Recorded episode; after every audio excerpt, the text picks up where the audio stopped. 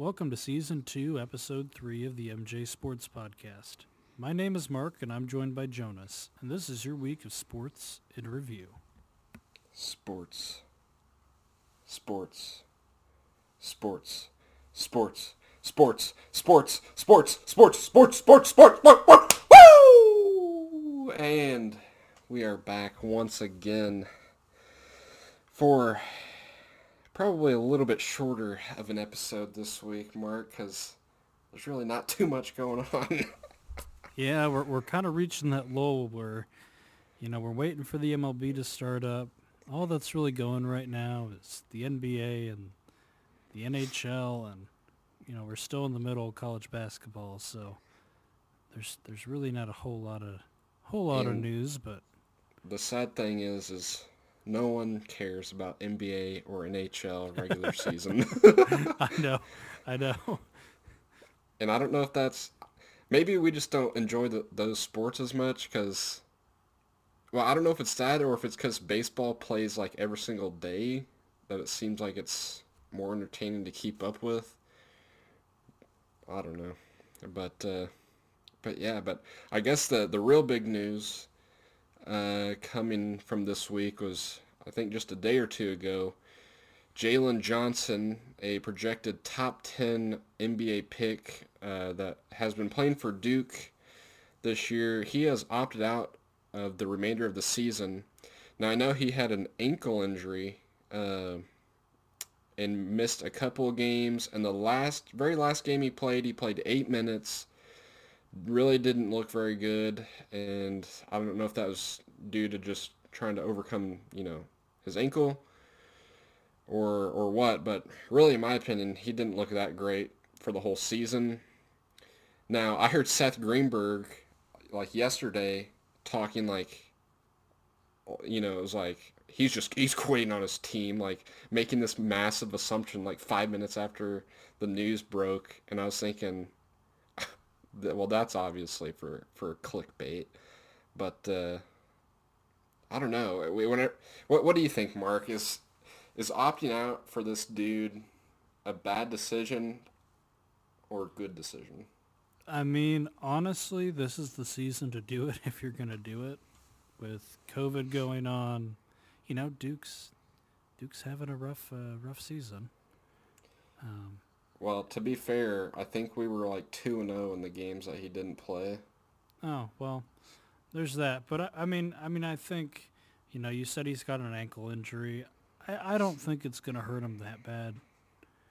To be honest, I mean, again, with COVID, you already have some people who've opted out. Obviously, not too many big names in um, the men's college basketball side, but I mean, I, I feel like I don't know.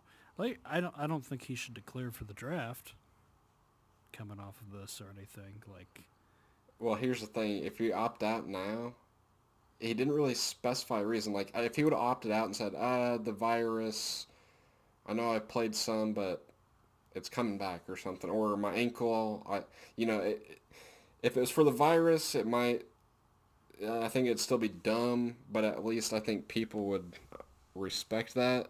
But the ankle, like, you know for sure that he would just be going for the draft. He might as well just declare for the draft because he's not coming back to Duke. I, I wouldn't think, even though really, he really hasn't even played as good as the last top ten players that we've had. You know, I mean, if he was a real player, he'd go play at Wisconsin. You know, he'd he'd redshirt his freshman year, so he'd have five seasons, and that's right. and he'd never declare for the draft. And uh, you know that's that's real basketball right there. So you never Um, you never see this in the Big Ten. That's all I'm saying. Man, speaking of Wisconsin, what happened? You guys are you guys are falling apart. We're actually, you know, it's not as bad as it looks. We've actually been playing in some pretty close games. Um, you know, Michigan absolutely blew us out in the la- the previous game we played against them earlier this season, and you know we did have a little bit of a collapse. But I'm telling you, Michigan is a. I've watched both Michigan games against Wisconsin, and I've watched some bits and pieces of them in Big Ten play.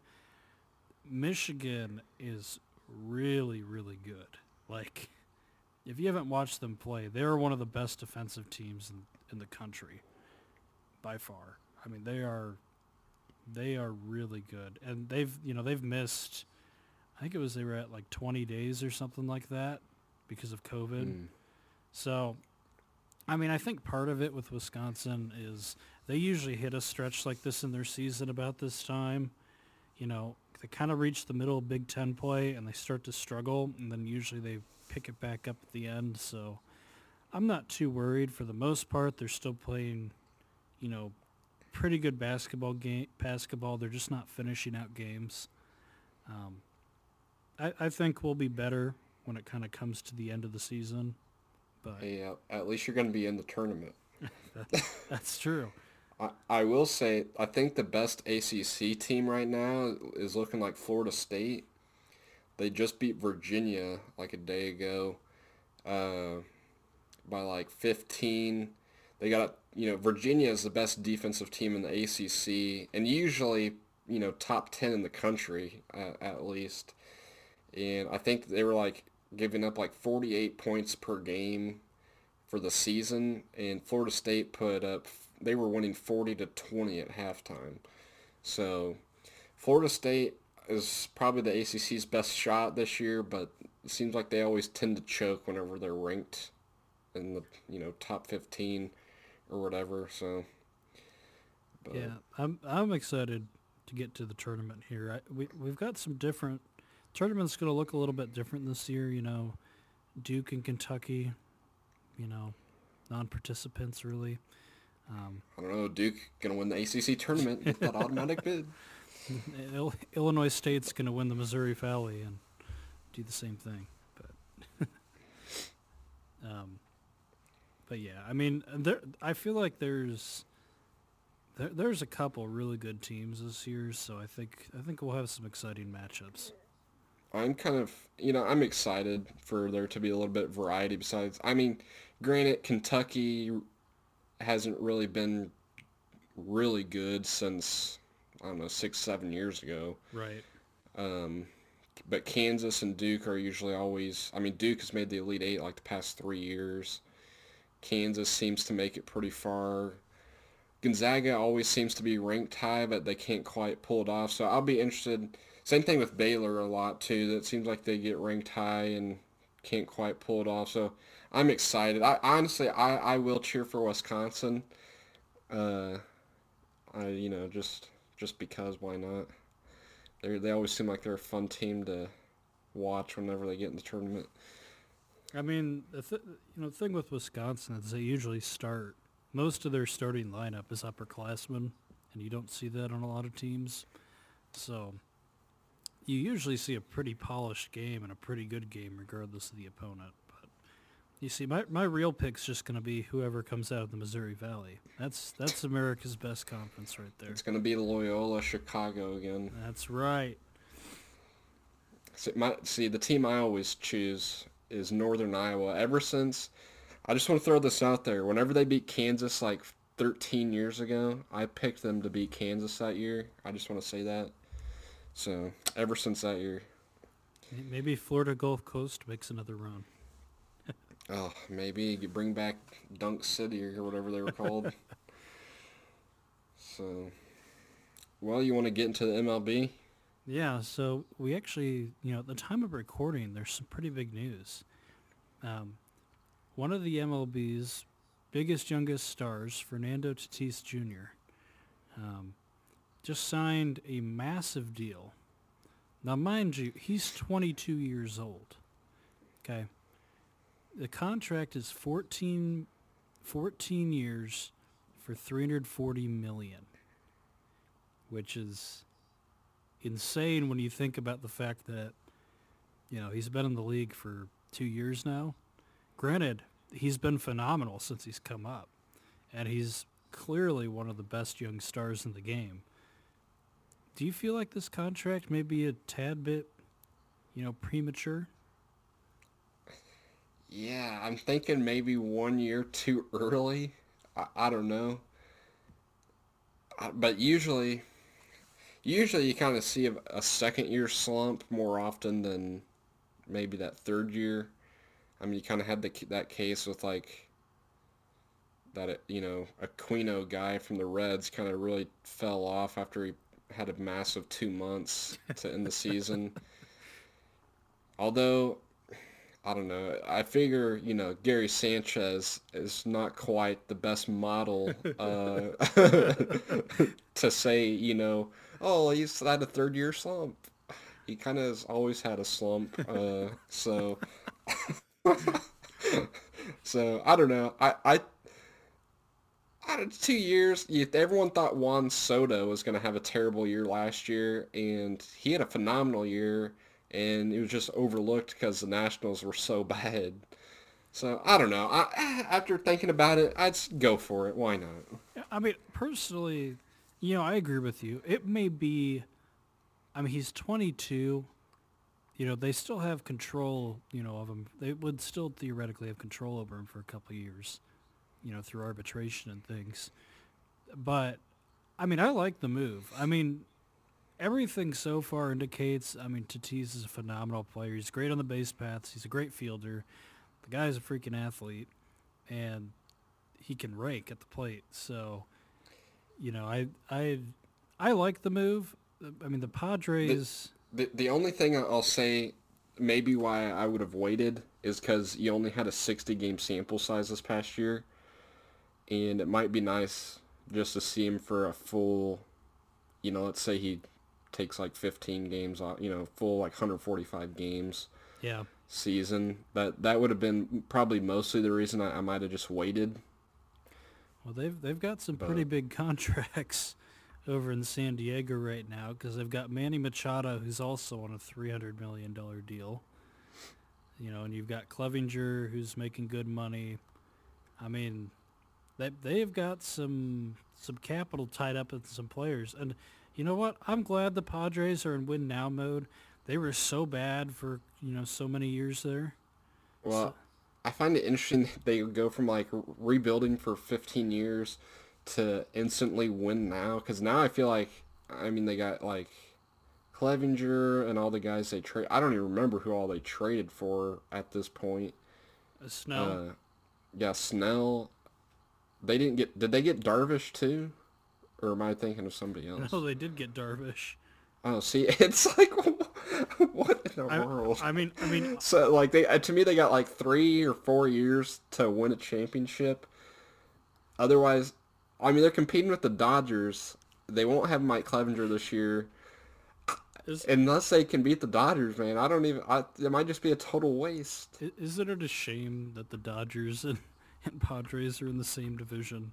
Like, Oh, it is. I'm just hoping they don't do this stupid thing where oh we only play players from the the your same division, so then the Rangers have to play both these teams like 20 times again, again after we just did it. Yeah, I, I don't think that's gonna happen, but yeah, Man. I mean it, it, it, Padres are dishing out some money. You know, it's it's about time some other teams did the same. I talked. I'm just about a smaller market team, even though San Diego. I mean, kind of think California, not small market. Even with like the Angels, you don't really think so big market team because of the Dodgers. But it is nice to see a smaller market team actually do something, especially after San Diego getting absolutely robbed by the Chargers for moving. Like, yeah, and well, it's about time the Pirates did the same. You know, the Rays the Rays keep winning with their low payroll and as much as that annoys me, I mean as long as they're winning.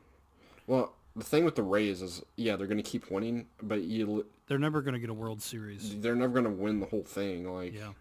That's the only thing. Like even as a fan, like you have to know like uh, as long as we keep doing this, we're never going to win. We'll always be good, never going to win. Yeah, but I mean, like you know, you've got the Pirates who have effectively been rebuilding for the last forty-five years, it seems.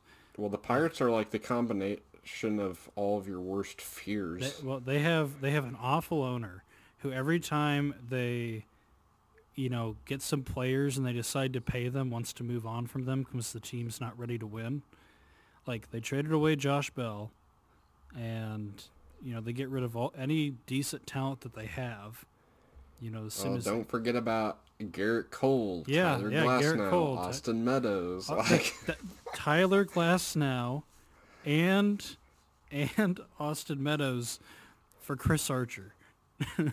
That's right. It's because they were in win now mode, even though they had like a losing that, record. They they were six games behind in the NL Central at that point. Well, they had to make a move. They had to get to the playoffs. Yeah, the the Pirates are a mess, but um, you know they're starting off another rebuild. So if you're a Pirates fan, you have something to look forward to. Not At least you don't have to listen to Corvette Corvette with the Pirates. Well, you know, t- geez, that, that's a big contract there. But I would say the biggest signing, re-signing, coming home happened yesterday. Um, as of the day of recording, which was would have been Tuesday. The mayor of Ding Dong City has come back home. And if you don't know who I'm referring to, Travis Shaw is back with the Brewers. Let me just say, he's straight trash. Now, You know I'm going to be saying that every time he gets up the bat, just so I can inspire him to hit a home run. yeah, so, so you know, no, no one's probably getting this, but Yes. essentially, you know, Jonas has watched a lot of Brewers games with me. And every time Travis Shaw would come up to the plate, Jonas and Jonas would say, "Oh, Travis Shaw sucks." I'm not kidding you. Travis Shaw would hit a home run every time. Like it was like there was like games where like Jonas would say it twice and sure enough Travis Shaw would have a two home run game that day or he'd have a three like it was insane. So Well, and I remember you'd always you would always start laughing because you'd get like a notification right before it actually happened. Yeah, it was so. You know, Travis Shaw, Milwaukee as a whole at third base. It's a minor league deal with an invite to camp. I think there's a decent shot he actually breaks the team. You better bet he's gonna be on my fantasy team at, at some point. Hey, I, It might be my last draft pick. but no, it's it's just a you know it's one of our favorite signings. We we love Travis Shaw here at the MJ Sports Podcast. Travis, That that we do. Let's get Travis yeah, Shaw. on. Travis, on the on the off chance that you are listening to this, let's just like let's just message this to him directly. Yeah, you are more than welcome to come on here, because because I, I we love you, Travis. So That's right. um, you know, uh, the other big baseball news broke, and and this is gonna th- th- this is this is heartbreaking for a lot of true baseball fans. One of the game's greatest prospects That's right. is retiring before he even gets really much of a chance in the bigs. Tim Tebow officially announced his retirement. It's back to the NFL. Oh, oh gosh. he can be honestly maybe it just comes full circle and he's the quarterback for the Steelers. We're the Patriots. Oh, baby. I mean, That's right. you got to think Tim Tebow might still be able to throw a better football than Cam Newton. Honestly. He can probably run just as well. Yeah.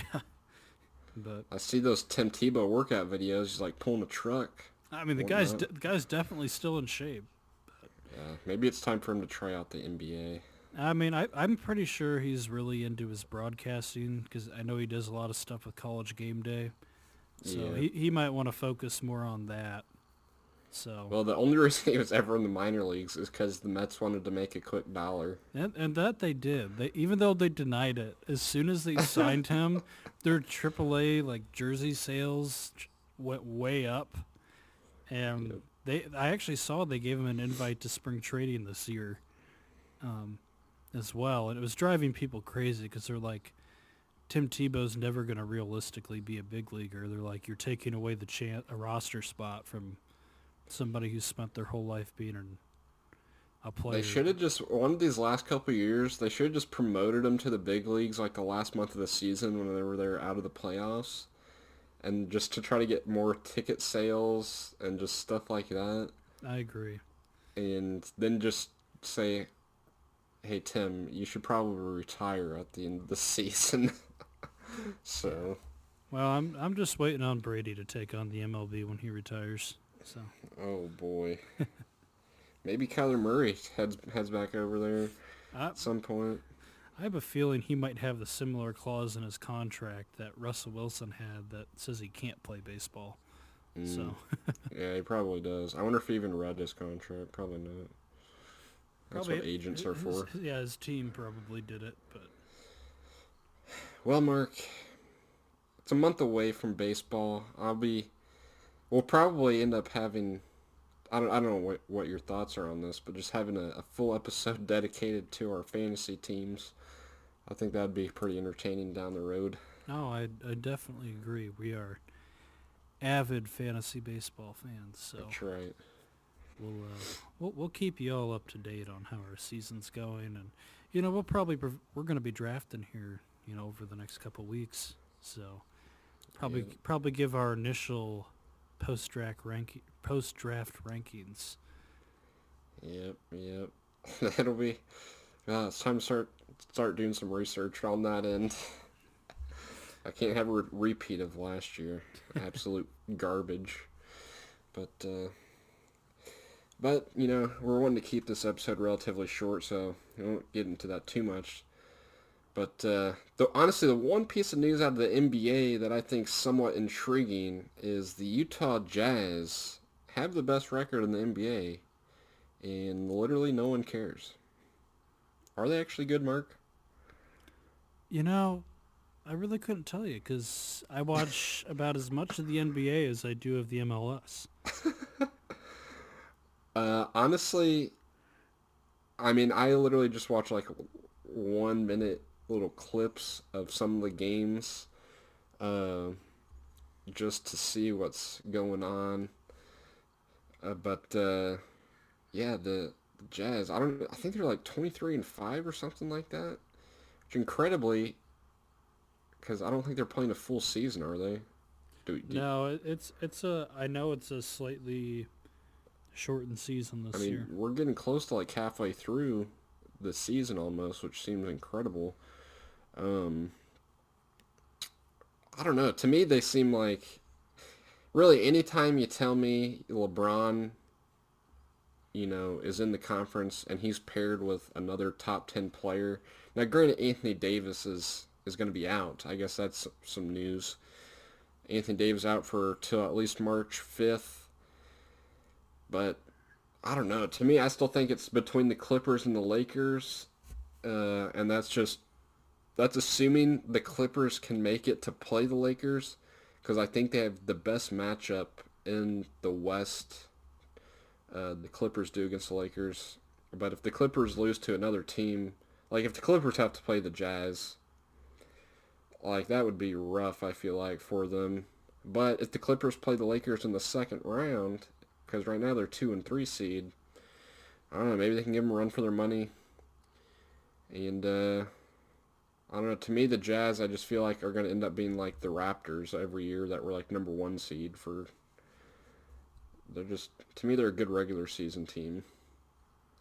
Yeah, I mean we'll we'll see. I mean, usually I don't really start tuning into the NBA too much until pretty much the finals. So Yeah. Well, I will say, Mark, I think we th- that Chris Paul trade for the Suns might be working out because they're they're probably going to make the playoffs now. And actually, teams like the Nuggets and the Mavs, who really didn't do too much. I mean, the Mavs lost Seth Curry and picked up Josh Richardson to try to improve defense. That has not helped them at all. And the Nuggets, Jamal Murray had like two good playoff series, and this season has been utter trash. And you know, Fat Man Jokic can't carry the team every game, unfortunately for the Nuggets. he's he's the MVP though. Yeah, I would have thought, but he's like, at least in the projected rankings, he's like fifth. I, I could not believe it. I was like, what in the world? Can't believe they're doing that to my fantasy star. I know, literally incredible fantasy. but uh, I mean, I'm still, you know, th- the Bulls are about to go on a run here. Trust me. And uh, hey, the Spurs, the Spurs are looking pretty good at the young squad. I- We're like seventh, eighth seed, I, something like I, that. I saw that. We're, I, I think we could make it with, uh, you know, a little reduced season if we can keep it up. You know, Dejounte Murray missed like the last half of last season, which is why we started to be so bad. And Derrick White missed a lot of the year. So our two young, you know, point guards and slash shooting guards, they're they're playing well. DeRozan's playing well. LaMarcus Aldridge is playing well when he actually plays. So granted, I saw maybe the Clippers trade for him. I don't know how true that is, considering they have like Ibaka and uh, whatnot. But uh, I mean, you know, with my Bulls, Zach LaVine's been looking real good this year so far. Um, you know, Wendell Carter's still doing his classic move of, you know, as soon as he starts getting in a rhythm, he gets hurt for two months. so, I mean, it's good to see some things don't change. Um, and, Coby know, White has been pretty nice. Yeah, Kobe, Coby White is still he's he's a little inconsistent. Um, he shoots the ball too much. Um, that that's his problem. But I will say, I think uh, obviously Bulls have a ways to go. Um, but having Billy Donovan, I think, has really helped in some of the development of some of these players. Because um, the Bulls are playing better basketball than they were last year. They they are not closing out games very well. But I mean, there's part of this too is them needing to figure out, you know, who they're going to keep going forward because the Bulls brought in a completely new regime. Thank goodness it only took 20 years, um, but you know they got to figure out is it worth keeping Markkanen and build you know having him as a core part of the team. You know what do we think about Wendell Carter? Um, you know is Coby White better suited as a point guard or maybe an off the ball type of guy? You know th- there's a lot of questions that still need to be answered there, but you know Bulls are ticking up, you know, a little bit. I still wish they would have brought back, you know, my favorite coach, Tom Thibodeau. Um, who, you know, actually isn't having a bad run with the uh, the Knicks right now. Well, he managed to get Derrick Rose back on his team. Yeah, I mean, I mean, the, the Knicks aren't as bad as I thought they were going to be. Julius Randle's been really good this year. Yeah. Uh, for some reason. Yeah, I mean, I mean, um, right now the Knicks are sixth seed in the Eastern Conference. Granted, do they have a losing record? Yeah, they're 14 yeah. and 15. Yeah, the East is back to being horrible again. I I don't know. Yeah, that is not even like Milwaukee is what like probably fourth seed, and they're like 20 and 16 or something. Like yeah. I think they're on a six game losing streak right now. Man, Giannis, the, the next thing you know, we're going to be hearing free Giannis, and he just signed like a multi-year extension, like a moron. Well, I, I saw the Bucks against the cellar dwellers of the East are like ten and two. Against everyone else, they have a losing record. I'll tell you right now, it's because Giannis is not the player I had want on my team. He can't shoot a basketball. Cannot shoot it. Don't I, I don't care how athletic he is. You can't win if you can't shoot the ball. So that probably is going to make people mad listening, but uh, it's just fact. So, well, Mark, that's enough of the NBA. I think. I My next real question is probably the most exciting news, and actually, I, I meant to ask you about this last week but, you know, I was so enthralled in our GOAT conversation, I, I forgot about it. Uh, Aaron Rodgers is engaged to Shailene Woodley out of absolutely nowhere. What are your thoughts? And uh, is this going to be a good fit for Rodgers as a wife? Well, I'm going to be honest. Before Rodgers announced his engagement. I had no idea who Shailene Woodley was. Whoa, Divergent, I think that movie series. Oh, I had that was a very forgettable movie series. Um, it was like one good movie on the first one, yeah, and then I don't even remember what was supposed to happen in the end. Yep, but I mean, it, I kind of thought with the way Rodgers has Rodgers has been different this year. Um, if you've watched his interviews, and I've kind of thought that he was dating somebody. I wasn't thinking he was gonna announce he was engaged. Um, that because Rodgers is just, you know, he, he's not as open. He's not a very open person. Um, you know, he. That's why watching some of his Pat McAfee interviews are pretty interesting because he doesn't really delve much into his personal life, and obviously, the first thing time we heard about this engagement was when during his MVP acceptance. So, you know, I this seems like the most Rodgers thing to do. Um, it just, I want to, I don't know. It, it it's it's strange. I mean, Rodgers. you know, he's dated Olivia Munn in the past. He's dated Danica Patrick. Um, both haven't really heard any details about him. Neither one seemed too pleased after the breakup. So I don't know how this is going to go, but you know, good for Rodgers. I'm I'm glad that Rodgers has found somebody that makes him happy and you know, he he talked about how you know, he had made some better personal decisions in his life over this past year and I'm I'm a firm believer that one of those good influences was Shailene Woodley after this MVP season. Well, just real quick, uh, there might be some background noise. Uh, that's my heater in my apartment. Uh, I don't know if Mark, if you can cut that out, uh, but uh, in editing, but just in case anyone was wanting to know. But uh, yeah, she's like 28 and he's like or 37, which I mean that's really no big deal, but uh, yeah, kind of interesting. Well, honestly, what I think is more funny is that uh, Murr from the Impractical Jokers uh, got married before Aaron Rodgers, so that was kind of funny, I thought. but uh, considering Rodgers is much more attractive. But maybe he doesn't have the comedy that Murr does. So I think Rodgers is, you know, he's a little picky. So I think I and, think you're probably right. And I don't considering I don't the think, other women he's dated. So and I don't think he typically rushes into things. You know, I I don't know how long they've been dating. I saw a rumor that he's been he was dating someone, you know, pretty close to after when him and Danica broke up.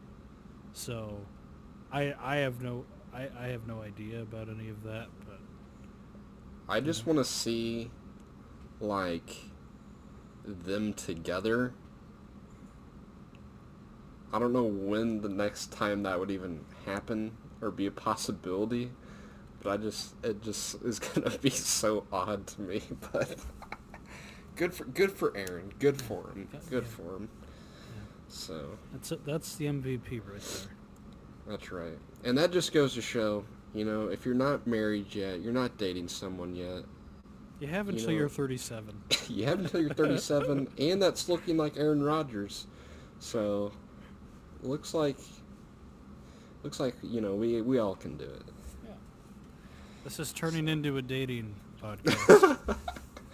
Relationship uh, advice from two single guys. That's right. That's right. You got to inspire hope.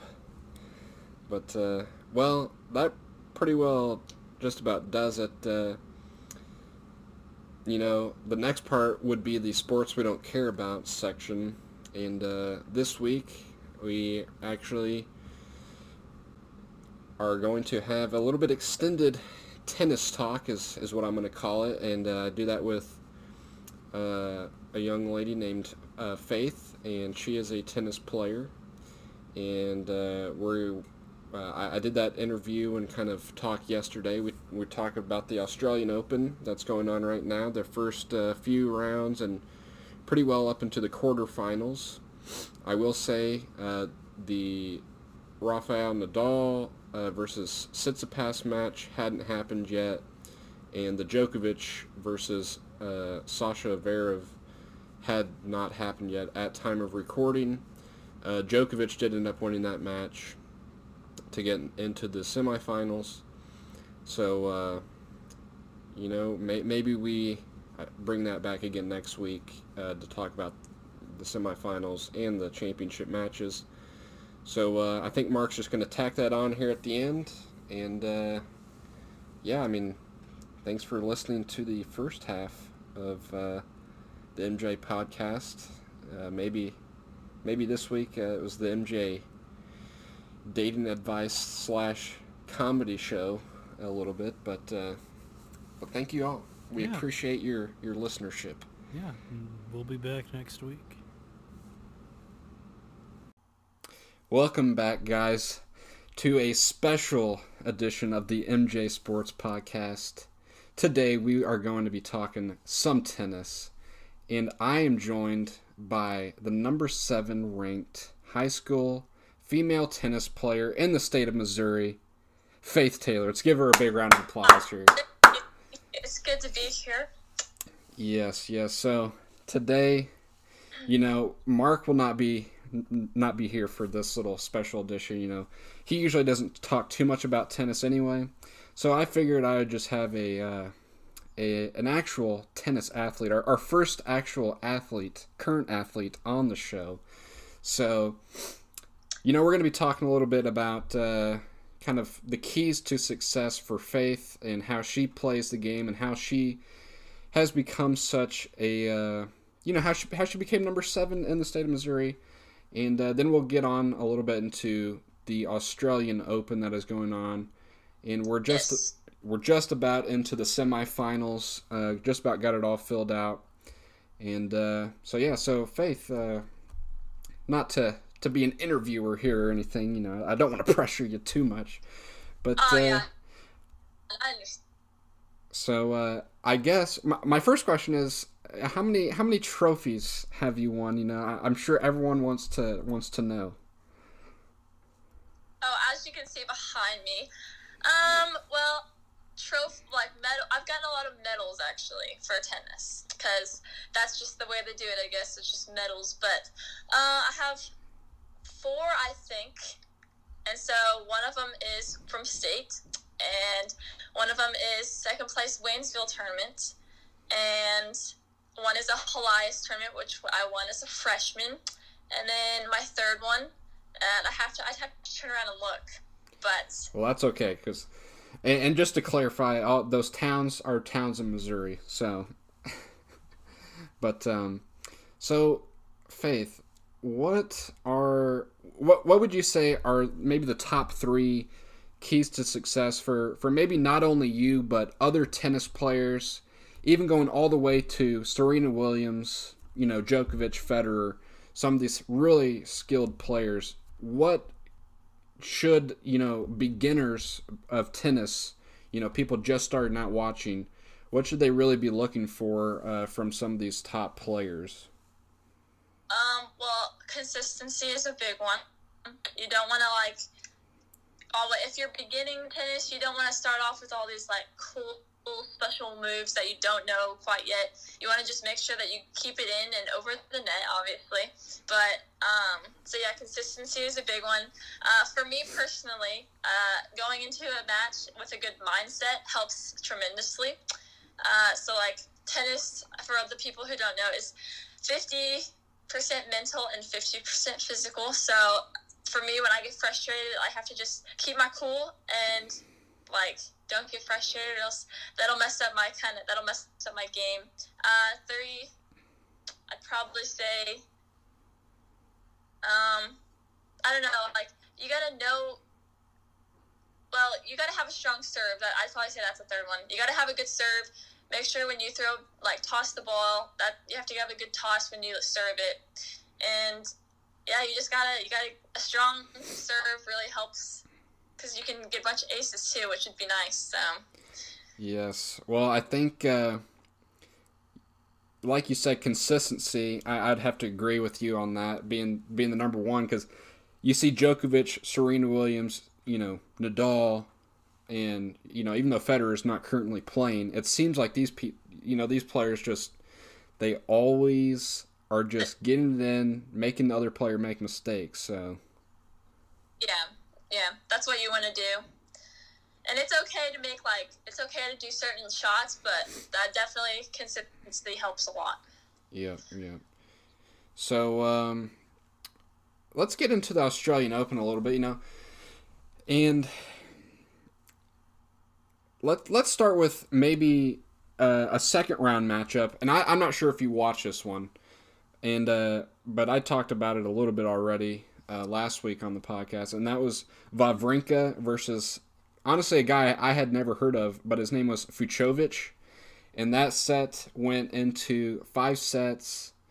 Uh, Wawrinka had 18 match points, but ultimately lost.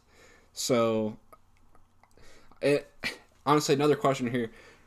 What what would you do if you're Wawrinka and you have 18 match points and you end up losing? How, how do you go into your next match thinking I even have a chance of winning again? Like I would just get so frustrated with that. If I lost, like, or Yeah, if if you had 18 match points and you lost. if I was up two sets, is what you're saying? No, no, no. I'm saying like Wawrinka in that match. Throughout the match, he had 18 match points to try to try and win, right? Oh, But he Yeah, yeah. but he lost. He couldn't win any of those 18 match points. So yeah. Uh, that'd be pretty frustrating, knowing that you have that, you can do that. But uh, so, well, wh- what match so far has stood out the most to you? I, I don't, you know, I think we've been trying to do a pretty good job of of watching, or maybe not the the most excellent at watching these matches because you know we're trying to record them and watch them because they're Well- overnight. But I'll go ahead and say uh, a person who has stuck out to me, uh, even though I don't know if you recently watched, but he lost. The number three lost to I think 18 or something Thiem. yeah, Yeah, but uh, I think it was the second round against Kyrgios. Uh, uh, he was down two sets. Kyrgios was just firing it out, and he was up two sets. And then Kyrgios just tried this sick move of his own, which was like under the leg or something, and it did not work. So that kind of helped. That was kind of a dumb move on my part, on, on my opinion. Uh, but Thiem is known for his comebacks. As you know, last year he was down two sets and came back two or three sets and ended up winning the whole thing in the U.S. Open, and he did it again. So that was a fun match to watch, but it stinks because he ended up losing in the next round. But I don't know if he was hurt or just tired, but that match stood out. well, like you. Like you said, you don't want to be attempted too many crazy shots. Kyrgios, he is such a fun guy to watch because uh, honestly, because he just does the most random dumb stuff Yeah. in the world. Like I, I could not tell you why he went for that between the legs shot. He could have just done a nice little easy, you know, slice drop shot. And uh, for those of you listening, a slice drop shot is just uh, where the player comes up to the net and it just barely kind of taps the ball right over the net. But instead, he goes for a wild shot, and uh, yeah, I, I mean, I don't know if he, if that was because I don't know if he normally does that or, but like, like it seems pretty stupid to do it when you're up that much. Yeah, I don't. Well, and really, he could have won the match. Going into the match, I thought he would he would probably lose three sets to one and just win one set because he has such a powerful serve. Yeah. But I- I'll say we have to remember he hasn't played since the Australian Open last year, so it's been a little mm-hmm. over a year since he's even played. So I thought it was impressive he did so mm-hmm. well against Thiem, but and then like you said, next round Thiem, and really a lot of players I think have had the injury bug in this tournament. I There's don't, been quite. so, and actually, the guy that Thiem lost to, because he lost three sets to zero, and the last set was he lost six to zero. There's no way Thiem healthy loses to a guy named you know it's Dimitrov is who he lost to, the number eighteen guy. I mean, I haven't seen Thiem ever lose six to zero. Especially, yeah, six to zero, three sets to zero. That's. But I don't, I don't, I don't see how that happened. I don't know if he got hurt in the Kyrgios match and just didn't, and he just hit it. But yeah, that is shocking. Yeah, and then actually Dimitrov in the next round uh, he won the first set against the guy, and then his back started tightening up. He was like barely moving. I don't know if you watched that one because I, it was like a lower profile match, but but uh, And who that? That was who? it was Dimitrov versus the Cinderella story of the Australian Open. I, I hadn't heard of him. Not even John McEnroe, who's like announcing these games, has heard of this guy. He is ranked hundred. I think it was like 114th, is what McEnroe said. A guy named Aslan Karatsev from Russia, and he's he, he's he beat Did Dimitrov not know his. he beat Dimitrov to go into the the semifinals of the Australian Open. I I have no idea, never heard of him, but I will say a reminder, Faith, that Medvedev is from Russia. Maybe he's practicing with Medvedev. I mean, I could see that. Yeah. I mean, how important? Uh, oh, sorry. Go ahead. So go ahead. Go ahead. No, you go. You can go. Well, I was going to ask, how important is it to have a playing partner, you know, somebody you practice with, that's, you know, as good as you are, or maybe a little bit better than you are, in order to kind of train and get better? How important is that? That- It's very important. You you kind of. I mean. I mean. Yeah. I, yeah. I, I like for some playing. I'd say playing with someone on your level is like more fun, but definitely playing with someone a little bit higher than you can it can get you more practice. It, it can make you more like what's the word that you use like getting keep like running, keeping in shape. Yeah, yeah. You I- know. Yeah, I'm trying to think of a good word to. Because. But I, yeah, I definitely say uh, me. I play uh, at my high school. This is going to be my last year, and uh, the guy that I play with, he is going to be gone uh, for my upcoming senior year. So I'm going to find have to find a new one. But yeah, definitely hitting with a harder player helps you be able to hit harder against them, power on power. Right. Well, and I know this is a funny story. I know uh, one of my old professors in racquetball. He was like a god at racquetball. Would beat everybody, and he was saying that that he trained up this this other guy that he was friends with by just playing him left playing him left-handed until the other guy got good enough to beat him left-handed, and then he switched to his right hand and started practicing. So, so oh, Wow.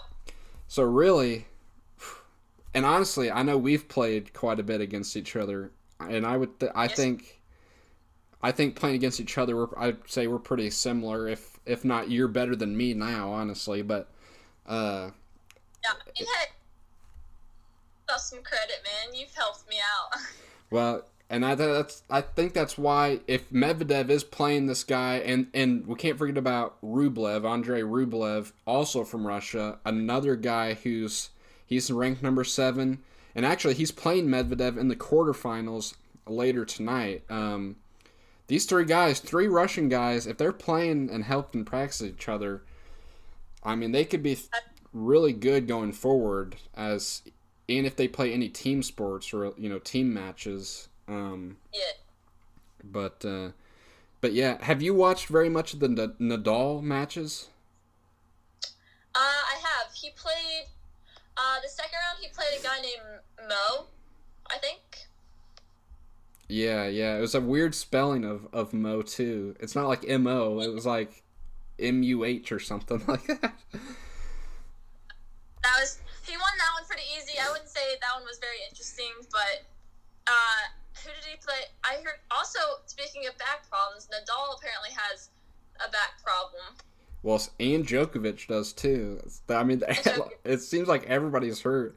Well, Nadal, Nadal, his last match uh, was against a guy named uh, Fognini, who was number sixteen, and has actually had actually beaten Nadal four times. So it, it looked promising in the first set. I don't know if you had watched that one yet, but uh, had have you watched that one or not? Oh, uh, I don't think I have no. Yeah, so Nadal won it in three sets. Fognini had a chance in the first set to win the first set after he broke Nadal, and then Nadal broke back and ended up winning the first set, and then easily won the second and third set. Now, Yeah.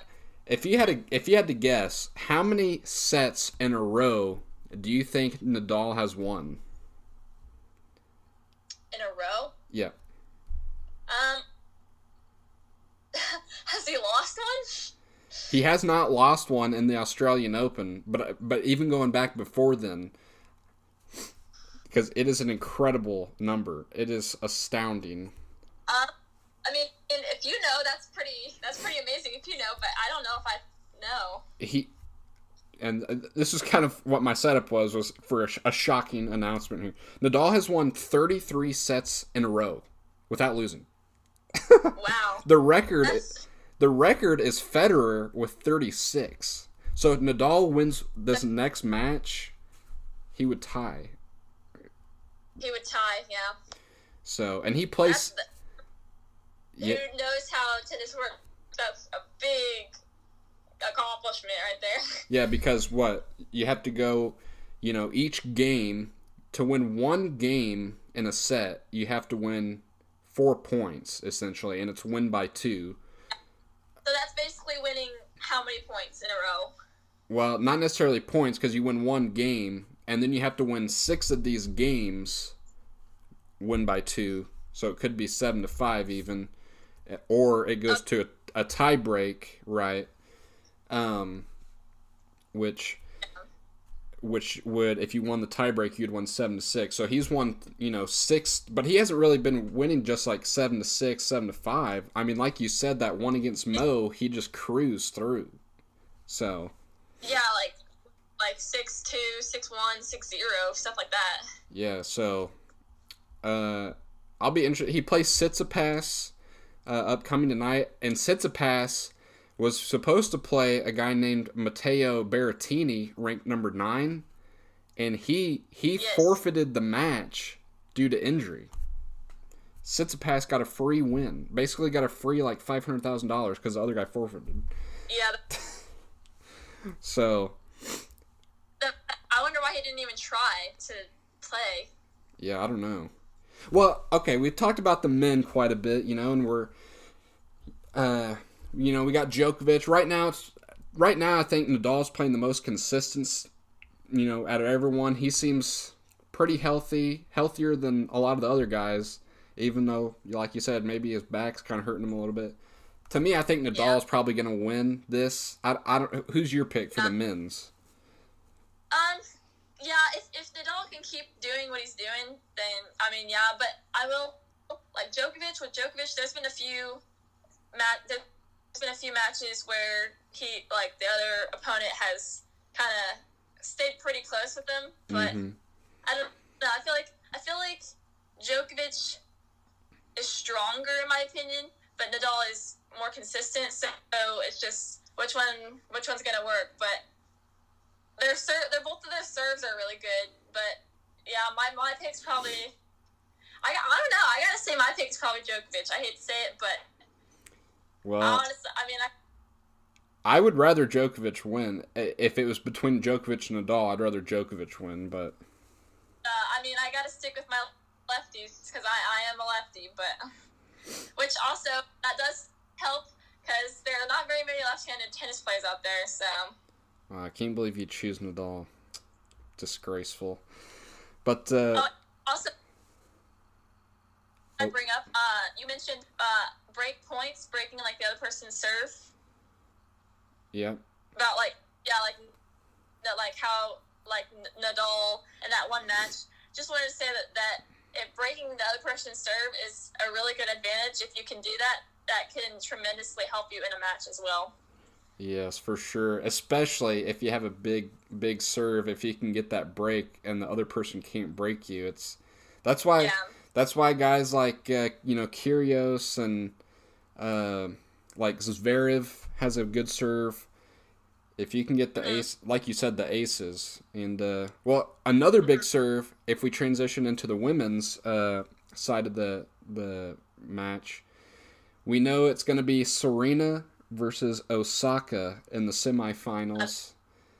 Yes, that is going to be an exciting match. So uh, now, Yeah, go ahead. Go ahead. Okay, well, I was just gonna say, uh, well, who? First off, who are you? Who are you rooting for? Um, I'm probably going for Osaka. In it just to see somebody else win. But Yeah, I mean, I gotta. I mean, I love my girl Osaka, but like, she's won like the past at least two years, uh, and like Serena's getting pretty old, so I don't know how many years she has left. So I mean, I'm, I'm kind of, I'm, I'm kind of for either one, but like Serena, it'd be cool if she won some, if she won this year. yes, I mean, I think it will be cool for whoever you know either of them win, but they this that it's not the championship match between them. It's a only a semifinal match. You can't forget about the other side. Ashleigh Barty, the number one seed from Australia, trying to win, you know, her home major in Australia, and it would be nice for her if they can get fans back in the stadium, because just a few days ago they went Australia went back on lockdown. So if if they can get fans back in the stadium for her semifinal match, assuming she wins her quarterfinal t- later tonight, then uh, Mhm. I don't know. She might have the the home field advantage. That yeah, and that honestly helps somewhat, but I don't know. This COVID thing is is whack. Well, yeah. Well, I don't want to get too much into that, but uh, um, yeah. Do you, there's two other American uh, women that are playing, and I think one of them. I think her name's Jennifer Brady, and she is. I think she's like number 22, and then she's playing a f- one of her friends. Uh, Jessica Pegula, I think is her name, and she is like she's not even ranked. I think I think she's outside the top 50, but uh, I don't know who's going to win that one. I don't. Yeah, I don't really know that girl. Yeah, well, I never heard of either of them until uh, till they made it to the quarterfinals. So, but I think obviously the the winner I think is probably going to be Osaka or Serena. I don't think sure. I don't think anybody on the other side is going to be able to beat Serena or Osaka. So, Yeah, and I mean, I'm honestly surprised that Serena isn't higher. Because, like, I mean, uh, I don't know if we already mentioned this, but she beat the number two, Halep, or whatever her name is. yeah, Halep. Yeah, so that was a good match. And she won that one 6 3 6 3. Easy. Yeah. Yeah. She, for how old she is, she's still moving around pretty good this year, seems like. Yep, yep. That must be good fitness, is all I can say. I wish I was as fit as she was. Yeah. But uh, I guess we all wish uh, we were as fit as she was, and uh, certainly.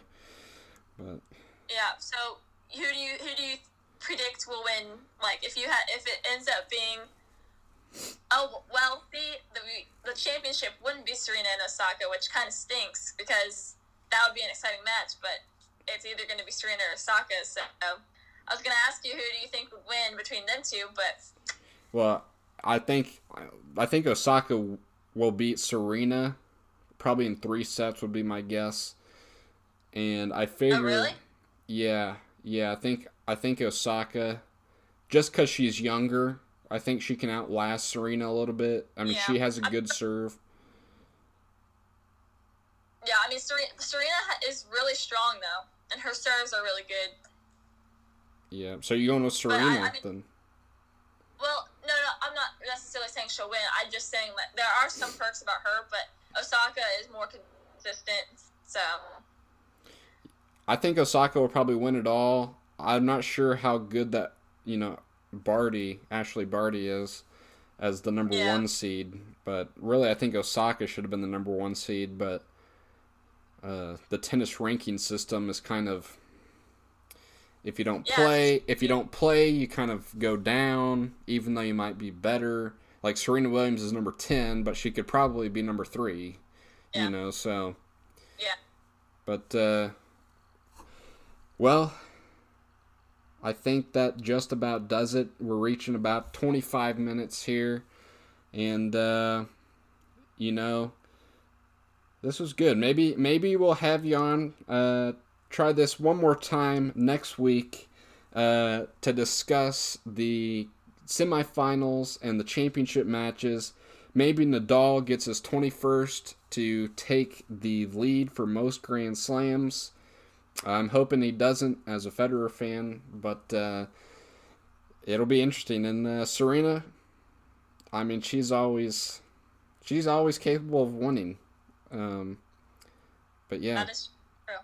So you have anything else yet to, to add? Um, I mean, hey, you should always to people out there who have not tried tennis, try it. Uh, it is the best sport ever. And hey, if you get it professionally, if you get in the profession, what am I saying?